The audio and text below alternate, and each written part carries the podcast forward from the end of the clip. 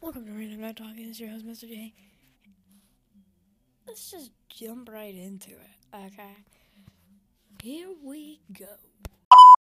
You don't know how it feels to be the random guy talking. Okay, time for a Batman versus. Superman rant. Okay, guys. I have to say, what's the difference between Batman v Superman and Civil War?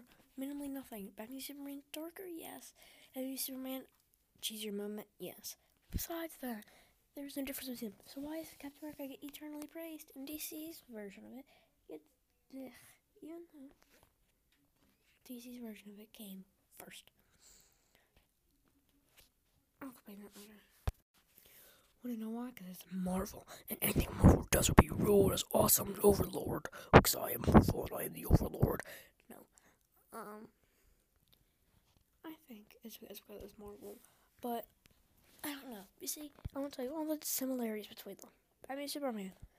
This guy named Lex Luthor is behind the scenes doing all these things, putting these things together to pit two great superheroes against each other. Batman and Superman. Over here we have Baron Zemo doing the exact same thing. Except Lex Luthor got destroyed for it. Like, he got so critically destroyed. It's so freaking annoying how everyone just kind of forgot about Baron Zemo. I guess that's how he should, because you don't really think about him at all in the movie. Like, at all. Anyway. The thing that also annoys me is that there's just no difference in these movies, and people critically acclaim one and throw the other in the trash. Only the worst movies of all times. Okay, which is not the case. This movie is amazing. Both of them are amazing. Okay. Um, yes, Captain America has a little bit more fighting scenes, and Spider-Man. That's the only reason why, because it's freaking Marvel. And that's what he's gonna do better. We have Wonder Woman here on D C. I'm not all against Marvel at all. I love Marvel, but but but but. Needs to be said is oh, that's what needs to be said. I'm so tired. Anyway, I just feel like somebody's watching me.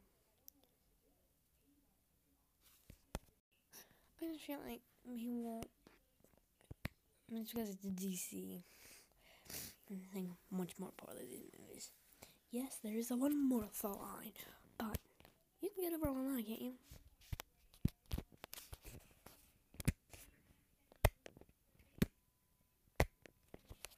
I hope we can.